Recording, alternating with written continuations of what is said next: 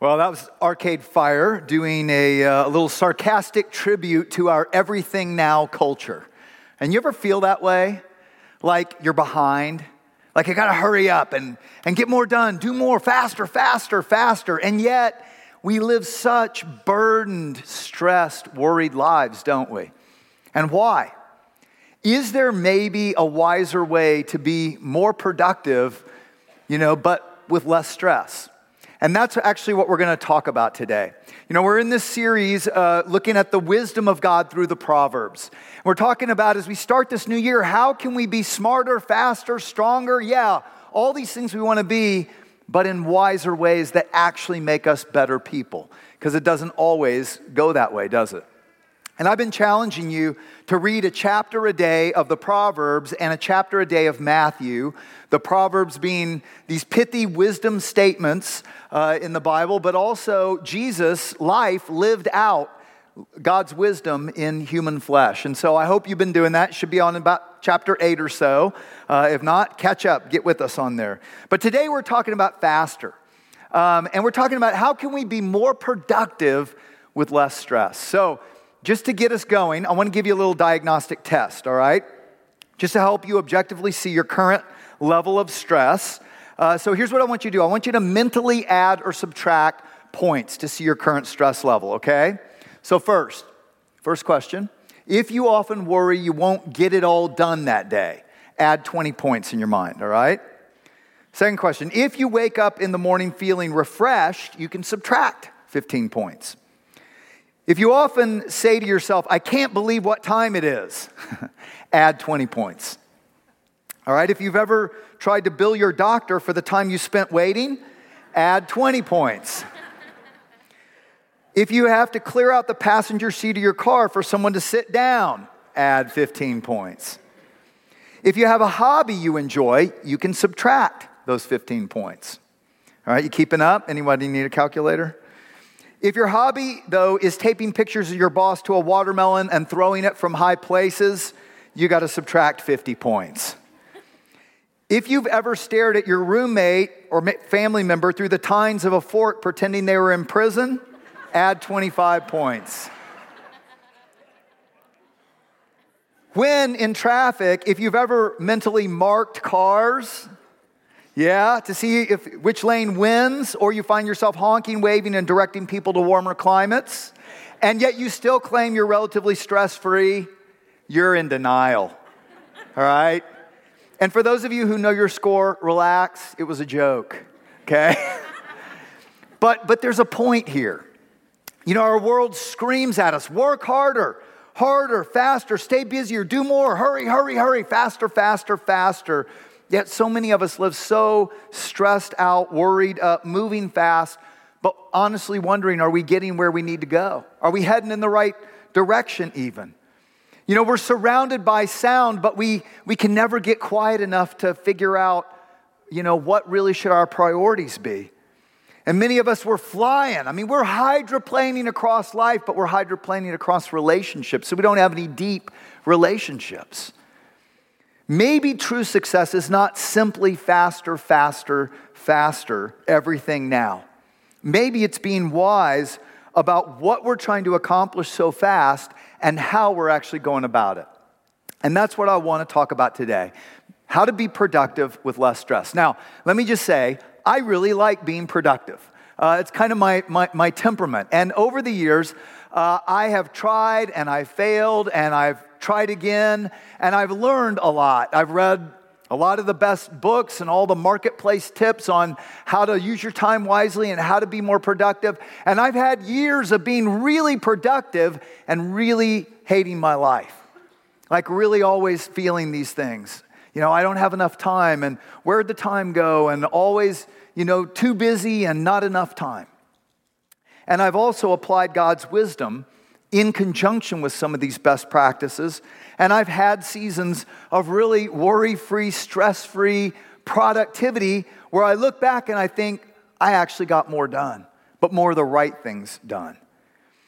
And, you know, so as I look back, I mean, I've accomplished a lot, but more importantly, uh, I have a family that I love that loves me, kids that I love that I didn't neglect along the way. I have very close friendships. And at the end of the day, your work and your productivity will not love you back.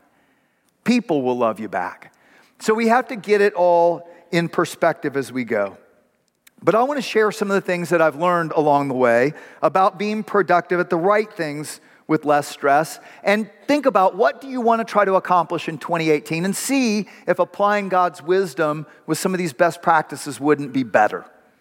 So the first thing I've learned along the way is that productivity is good. It's not bad, it's good. You know, in, in, Genesis, in the very first book of the Bible, it says that when God created us, He created us male and female in His image to co labor with Him. In other words, we were created to work with God in stewarding the creation and serving humanity together. And, and for that reason, it, it honors God when we work and use our skills and abilities to serve God and to serve humanity and care for the creation. Now, we all get disconnected from God, so it all gets twisted up, but that was the original idea. That's why in, in Proverbs it says this Lazy hands make for poverty, but diligent hands bring wealth. He who gathers crops in summer is a prudent son. He who sleeps during the harvest is a disgraceful son. Proverbs 13, 4 says, Lazy people want much, but get little. But those who work hard will prosper. So, work and, and productivity is good. It's God honoring to set goals and to work hard, to not be a slacker, right? And there are lots of proverbs that, that compare the diligent person to the lazy person. In fact, Solomon in the Proverbs gets a little personal about it in Psalm 6 9, uh, Proverbs 6 9. He says, How long will you lie there hitting snooze, you sluggard? when will you get up from your sleep? A little sleep, a little slumber, a little folding the hands to rest, and poverty will come on you like a thief, and scarcity like an armed man. So, saying productivity is good. You know, it's interesting. You know where we get our word professional from? You know, uh, we think of professional in one way, but it actually comes meaning a totally different thing. It was, it was created in the 16th century. Martin Luther and the reformers were trying to reform the church to actually align more with what the Bible and what Jesus actually taught. And it was revolutionary back then. Interestingly, just a little side note uh, do you know that in the 1930s, uh, an African American pastor traveled to Germany and studied Martin Luther? Um, his name was Michael King, and he was so impressed with the courageous reformations that Martin Luther made that he actually changed his name and changed the name of his five year old son, who we will honor tomorrow, Dr. Martin Luther King Jr., another reformer. Interesting, isn't it? But anyway, back to the 16th century, Martin Luther believed that following Christ should impact every area of life and that how you work is a profession of what you believe about God. Profession, professional is someone who is professing their faith and how they worked in their productivity. Now, it's interesting because that biblical value was really um, what gave America its work ethic and why we were so pro- productive for so many years. But you don't hear much about the value of diligence or hard work or working hard over the long haul anymore, do you? We're starting to lose that. What you hear more about is, you know, the, the four hour work week and how to make millions quickly, get rich quick, and, and how to have passive income so you don't ever have to work. But we're starting to lose something. That's the clickbait of our society. Now, I'll tell you, just as a pastor who cares about people, I have watched so many people over the last 20 years try to get rich quick, and I have never once seen it go well for them. I know sometimes it does, most of the time it ends up right where Proverbs predicts. Proverbs 21 5. The plans of the diligent lead to profit, as surely as haste or get rich quick leads to poverty. A fortune made by a lying tongue is a fleeting vapor and a deadly snare. You know, it says get, that get rich quick attitude backfires. And, and when we try to get rich quick, cutting ethical corners, it's a trap. And, and it'll catch you in a trap eventually because both violate the work, the dignity of, of work, of productivity as a way to love and serve God and humanity. Do you see your productivity that way? You know, do you see what you do as a, as a way to love God and a way to serve humanity because if you do, it will transform, it'll transform your, your value of all you do, even at work. Well, let me share with you some of the wisdom of the Bible combined with some of the best productivity tips uh, that I've tried over the years. I put them into four P's the four P's of productivity priorities, planning, people, and perspective. And I'll spend more time on the first two. So, first, priorities. You know, saying no to good things in order to say yes to better things is hands down the hardest thing about being productive. Because here's the thing you are just a human, you're not God. You can't do it all, you're finite, which means that you have to figure out what to say yes and no to. You have to figure out what matters. But you know, Jesus did too. Jesus was God's representation in human flesh, but as a human, he still had to, had to face the same limitation. So he had to prioritize. You know, there's this passage I, I, I love, and I think it's Luke 4, where um, Jesus is healing people all day long. More and more people are coming. He works all day into late at night. Then the next morning, he wakes up before the crack of dawn to go off and be alone with God. He made a priority first to be alone with his Father. And it says that people started coming to him. They found him and they said, Come on, Jesus, you got to come heal more. More want you. And look at what he says. They tried to keep him from leaving, but he said, I must proclaim the good news of the kingdom of God to the other towns also, because that is why I was sent. I mean, imagine how hard to say no to healing people in need, to say no to a good thing, to be able to say yes to a better thing. But for that, you have to know what you're called to do. And Jesus did. And that's why I've learned over the years if I don't spend time praying and really thinking through who has God made me to be and what has He created me to do and what are, should my priorities be the next year, it's almost impossible to say no uh, to the right things and yes to the better things. And, and I'll tell you, you know, whether you're a stay at home parent or a mechanic, wait staff, doctor, computer programmer, pastor, it doesn't matter. If you don't prioritize for yourself, others will prioritize for you. Let me say that again. If you don't prioritize for yourself, others will prioritize for you.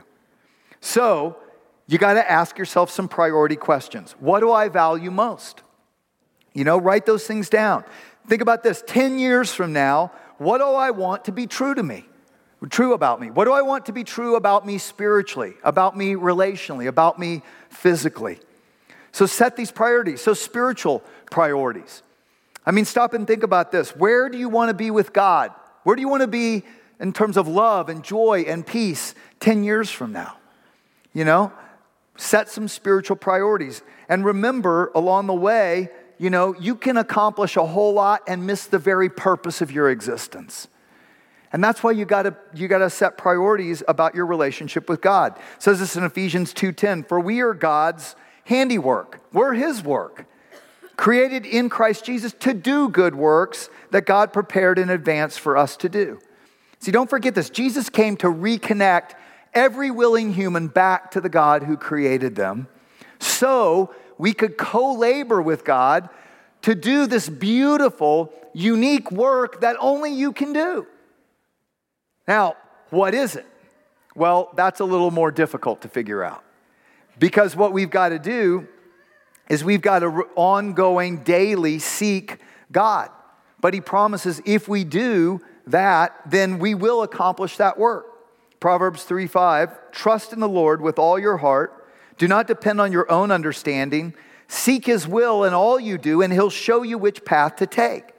Now, some of you are asking, well, why didn't he just tell me? Why didn't you just tell me you're supposed to do this and then I can go do it? That's exactly why he didn't tell you. Because we have a propensity, once we know, is just leave him alone and we'll go do it. Thank you. But our first purpose of being created is relationship with God, to co labor with him. So he wants us to learn how to trust and follow Him, promising that He'll guide us to accomplish the unique purpose He put us here for, but without the burden. And that's the beauty of following His wisdom. So set spiritual priorities. Then you got to set relational priorities. You know what I've realized over the years? A lot of people can do my job. A lot of people can start a church. A lot of people can lead this church. Uh, a lot of people can do your job. but no one else can be a father to my kids. No one else can be a spouse to my wife, hopefully. That's the goal, right? no one else can be a brother or a son. The most unique thing about you are those close relationships that you have. Do you realize that? And so you have to prioritize building into them, which means putting time in your calendar to say no to things that try to crowd them out as a priority. And then physical priorities. This would be work, this would be projects and accomplishments. And you got to set those big priorities first. What do you want the priority to be 10 to 20 years from now? You got to start with the end in mind, or, or you'll never get there. Now, with God, you can dream big. This is the beauty of, of including God in on your plans and your dreams because you can risk, because you have nothing to lose when you're right with Him. A great story of this. Seven years ago, Philip Tony, um, his, his real estate business was crashing. Uh, he was afraid that he didn't, he didn't know if he would know where to get the next meal. Um, and about that time, a coworker invited him to Gateway. He started coming. He came to faith here. Then he got in a life group. He started to grow, started to serve. And he had been in the restaurant business and, and had a passion for cooking. And an opportunity came up uh, to open his own commercial kitchen. And it was right about the time we talked about dreaming big with God, and he went for it and started the, the Lighthouse, which is uh, you know, a kitchen that's just right down the street here. And this Christmas morning, my family and many of you helped Philip deliver meals to people, Christmas dinner to people who were in need, who couldn't have a meal otherwise. And listen to what Philip tweeted Christmas morning. Seven years ago, I was wondering where my next meal would come from.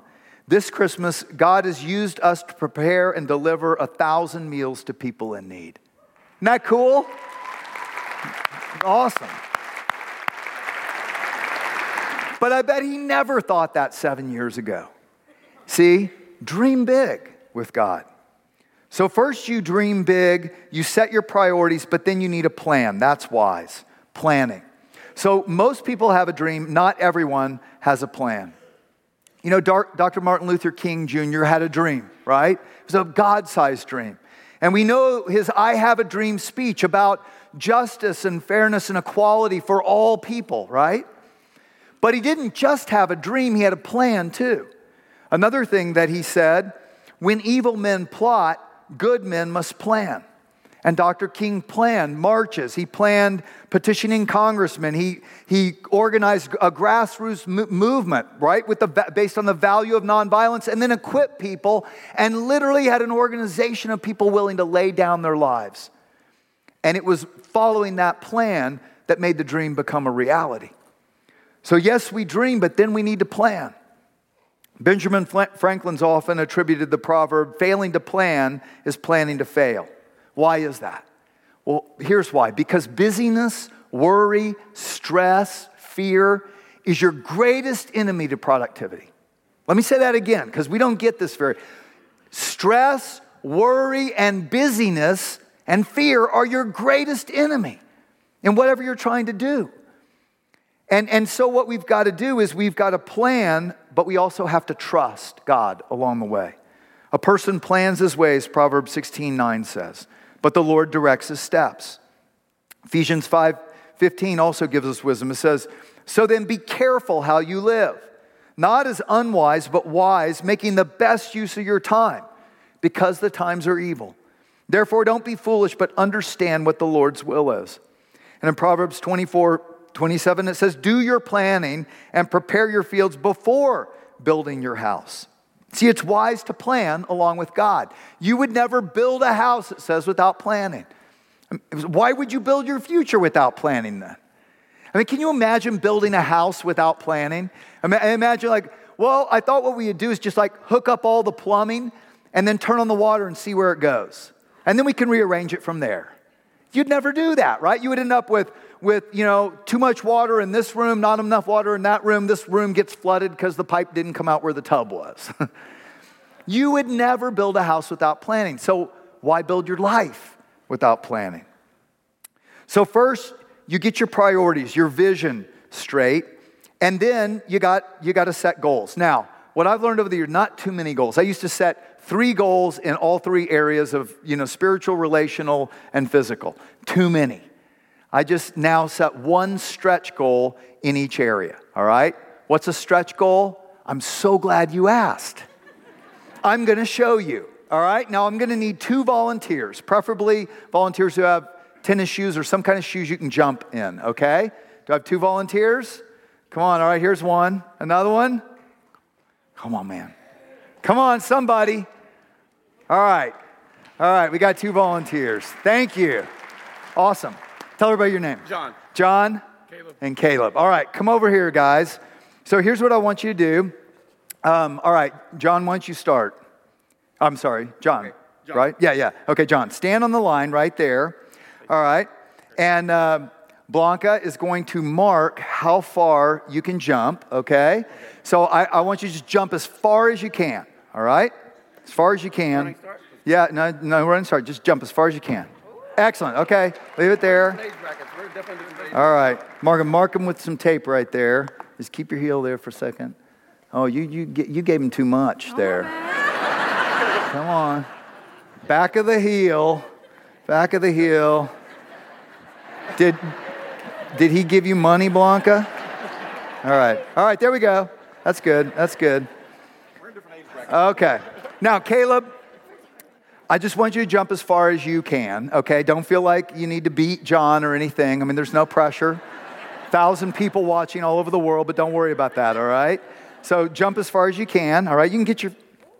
Well, go ahead. Well, look at that. Oh, man. Okay, John, I'm going to give you another chance, all right? I, I'm gonna give I'm gonna give John a chance. Give him give him. He's got a mark right there. Look at that. All right. Okay, John. You think you can be? Let's cheer him on. Come on, get. Come on. Let's go. Let's see what you can do, John. Here we go. Oh, look at that. All right, he got it. Beat his original mark right there.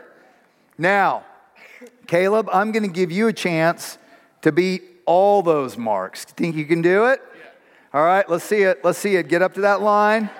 Stretch it out. You can get up to the line. There you go. Yeah, yeah. All right, let's see what you can do. Oh! Wow. Okay, now I got a question for you guys. I first asked you to jump as far as you could. Uh-huh. So here's where you went, right here. And look how far you could actually go.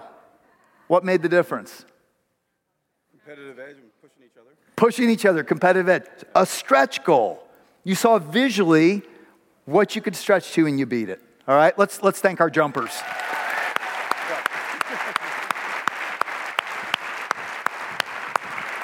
And, and this is something fascinating about human nature that we can always do more than we think we can when we have a goal to visualize that stretches us. That's what a stretch goal is. And, and, and so, what we need to do is set a stretch goal for ourselves. You know, it's interesting. In 1993, Jack Welch, who was the CEO of General Electric, traveled to Japan and learned a story that after World War II, you know, Japan was devastated. They were trying to rebuild their economy. And most of the people lived either in Tokyo or Osaka, 320 miles apart, separated by rugged mountains. And, and the ministers of Japan realized we need transportation to connect all these people. So they got their best engineers together and they said, design the world's fastest train. And six months later, the best engineers, they came back with a train that, that would go 65 miles per hour. It was the world's fastest train. And um, the, minister, the minister of transportation said, make it go 120 miles per hour. Said, incremental change will not transform our nation. 120 miles per hour. They said, impossible. A, a train going that fast will derail. It won't stay on the tracks making a turn. Why does it have to make a turn? Because of the mountains. Tunneled through the mountains and kept pushing all their assumptions with this stretch goal. They went away. Two years later, they came back and had the prototype for the bullet train, which ended up exceeding 120 miles per hour average. And then they started bullet trains all over Japan, connected it, created this frenzy of economic activity that spurred this expansion in the 1980s in Japan. Bullet trains today can go over 200 miles per hour. Jack Welch took that idea of a stretch goal, came back, and transformed GE with it. So, a good stretch goal makes you rethink, makes you let go of old paradigms and assumptions, makes you jump farther than you thought you really could. So, what's a stretch goal that you could set in these different areas? It's a longer term goal that's not comfortable, but it's good. It's somewhere between impossible and realistic that makes you really rethink things. I'll tell you, for me, the very first stretch goal I set was writing a book. Um, it was actually in 1992, uh, actually 91, uh, that I set this goal. Now, that was a stretch goal for me because um, I, I studied engineering at UT. I made almost all A's in engineering. I made one C in college in writing composition. And my professor, and this is not a joke, my professor said at the, after the final, Well, it's just a good thing you're going to be an engineer and not a writer. So it was scary to me. That was a stretch goal. And I set a, a, goal to write a book. And by the end of 1993, I wrote a book and tried to get it published, tried to get it published, didn't get published. It wouldn't be till, till 2003, 10 years later, that I actually got published. Which is also why, as you do the stretch goal, you got to consider God's timing in it. But since then, I've written four books and they've been translated into 20 languages, so God actually had a plan and a purpose for it. And see, you don't be afraid of those stretch goals. Dream with God because you never know what He's going to do in time with you. Now, then you've got to break that big stretch goal into bite sized weekly or monthly SMART goals. What's a SMART goal? Let me tell you. SMART, first, specific. Okay? S M A R T, specific.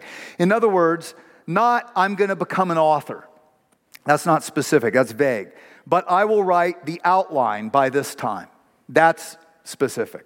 Not, I want to get healthy this year, but I'm going to lose 15 pounds. That's specific. All right, and then M, measurable. So you got to be able to quantify did I reach my goal? Not I'm going to get healthy or I'm going to sell more, but I'm going to run five miles a week for this amount of time. Or I'm going to sell 20% more this year than I did last year. That's quantifiable, it's measurable. Then action oriented, A. Action oriented means the best goals propel you into action. What's the, what's the action you're going to take as a result of this goal? And then R, realistic. So this balances your stretch goal that may feel impossible with smart goals that are more realistic in weekly or monthly increments. So, for instance, you know, not just I'm to write a book, but I'm to write a book by the end of 2018. And I'm to write the outline by February 1st. I'm to write chapter one by March 1st. And then you got to put it into a calendar. And literally, this is how I made a dream of writing a book a reality. I put in my calendar two hours, 6 to 8 p.m., 8 a.m., and I wrote two hours before work every day.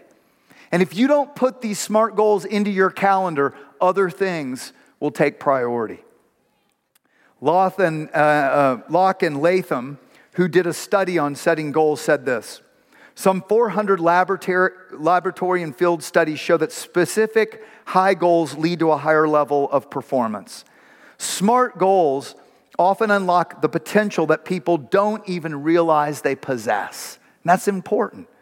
Making yourself break a goal into its smart components is the difference between hoping something will come true and figuring out how to actually do it. So, priorities, planning, then quickly, people. Proverbs 15 says, Plans go wrong for lack of advice, but many advisors bring success. See, if we really want to be productive, we'll get wise, trusted people in our lives and, and we'll tell them our goals, and they'll encourage us and they'll hold us accountable. Now, at work, your boss will be glad to hold you accountable, right? But what about with your personal goals? You know, this is what we call spiritual running partners around here. We try to find, you know, one or two people, maybe in a life group of eight to 12 people, but one or two spiritual running partners who we can talk about these things and they'll pray for us and they'll encourage us. And, and you know, that is really important if you really want to hit those goals that you're setting out for yourself. you need discipline for them. You know, the, the, word discipline is used in the Bible a lot. It's always the word paideia, which means to train a child. See, discipline is not about punishment, it's about training. You train a child in the way she should go, and then she gains self discipline. She can do the right things for herself. And you need self discipline, or you need to borrow discipline to hit those goals. Now, let me just address something a second. I know that some of you have been tanking this whole talk, all right? There's some of you who've just been like, oh, you're just sinking down in your seat because dreaming, goal setting, accomplishment, it just makes you feel cruddy, right? And I want to say, first of all, I get it. I really do. I get it. You know, some, some of us have faced so many obstacles in life. We feel like we've been beaten down, or every time we set out, something pounds us, or, you know, and you finally just decided, you know, like, if I don't dream and set goals, I won't be disappointed when I don't meet them. And honestly, I get that. I've been through whole seasons of years where I felt that way. And you know what I realized? Sometimes our goal just needs to, to heal. That needs to be our goal. You know, there have been seasons when I just needed to set the goal of healing. And I want to encourage you too to do that if you need to. You know, you hopefully received this restore flyer when you came in. We're about to start classes in two weeks that can help uh, in many areas of healing. And maybe if you're tanking, thinking about this right now, maybe that's the goal you need to set out for. Or, or maybe it makes you tank because you've never really had self discipline. Well, look, then borrow it. Find some spiritual running partners and have them praying for you and have them help give you that structure, that discipline that you don't have until it's your own. And it will become your own, it will be your own eventually says in Proverbs, those who disregard discipline despise themselves, but those who heed correction gain understanding. So, priorities, planning, people, and finally, perspective. Keep God's perspective on all your goals. Don't achieve to prove what you're worth. Achieve because God's already said you're worth everything to Him. See, the first is motivated out of fear, the second's motivated out of love. And love will always accomplish more because it's free to risk, it's free to try and fail and learn. The second perspective is you have enough time to accomplish all God's put you on this earth to do. Isn't that great news? You have enough time to do what you were created to do. So don't worry. God actually does not want us to worry. He wants us to seek Him, even in our priorities and our planning. You know, I spent a lot of, of my work life stressed and worried and burdened until I finally realized reading the scriptures it's wrong. It's sin. God doesn't want us living worried and burdened. In fact, Jesus said in Matthew 11 28, Come to me, all you who are weary and burdened, I'll give you rest. Take my yoke, that thing that ox used to, to work, and learn from me. For my yoke is easy, my burden is light. If you're feeling burdened, God's not putting that on you, you're putting that on you. Let Him take it off and let Him show you how to be more productive with less worry, with less burden. It is a better way. Well, I'm going to turn it over to our campuses now. And before we sing this last song here at North, um, I'd like to just pray for your new year and uh, pray for your productivity. But I'd also like to ask you to pray for something with me. You know, I don't know if you've paid attention in the news, but there are these mudslides going on in Santa Barbara, where I used to live. You know, the fires wiped out the, the forests, and now mudslides are literally taking more lives, I think, than were taken in Harvey. And I called my friends, have all had to evacuate. They know people who are still missing, but people are being found still alive. So would you just join me and let's pray for them? God, we do just uh, lift up the people in Santa Barbara um, who are going through uh, just this apocalyptic kind of mudslides where people are, homes are being washed away and people are being buried alive in it or trapped in their houses. And God, I pray that you would be with those first responders. Give them courage, give them hope, help them continue to find people like that three year old girl who was buried in the mud but rescued and they brought her back to life, God. And I pray for others who are trapped or who are missing, Lord, help them be found. Be with, Be with them, give them hope. And God, as we head into this new year, I want to thank you for your wisdom. Your wisdom found in the Bible, your wisdom found in um, just best practices of wise time management. But God, help us not to get wise time management ahead of wise living, of following you in prioritizing and setting our plans in place, but trusting you with them. God, help us to be the productive people you created us to be and that means not stressed, worried, and burdened people, but people who do the right things in the right way. And I pray that for us in Jesus' name. Amen.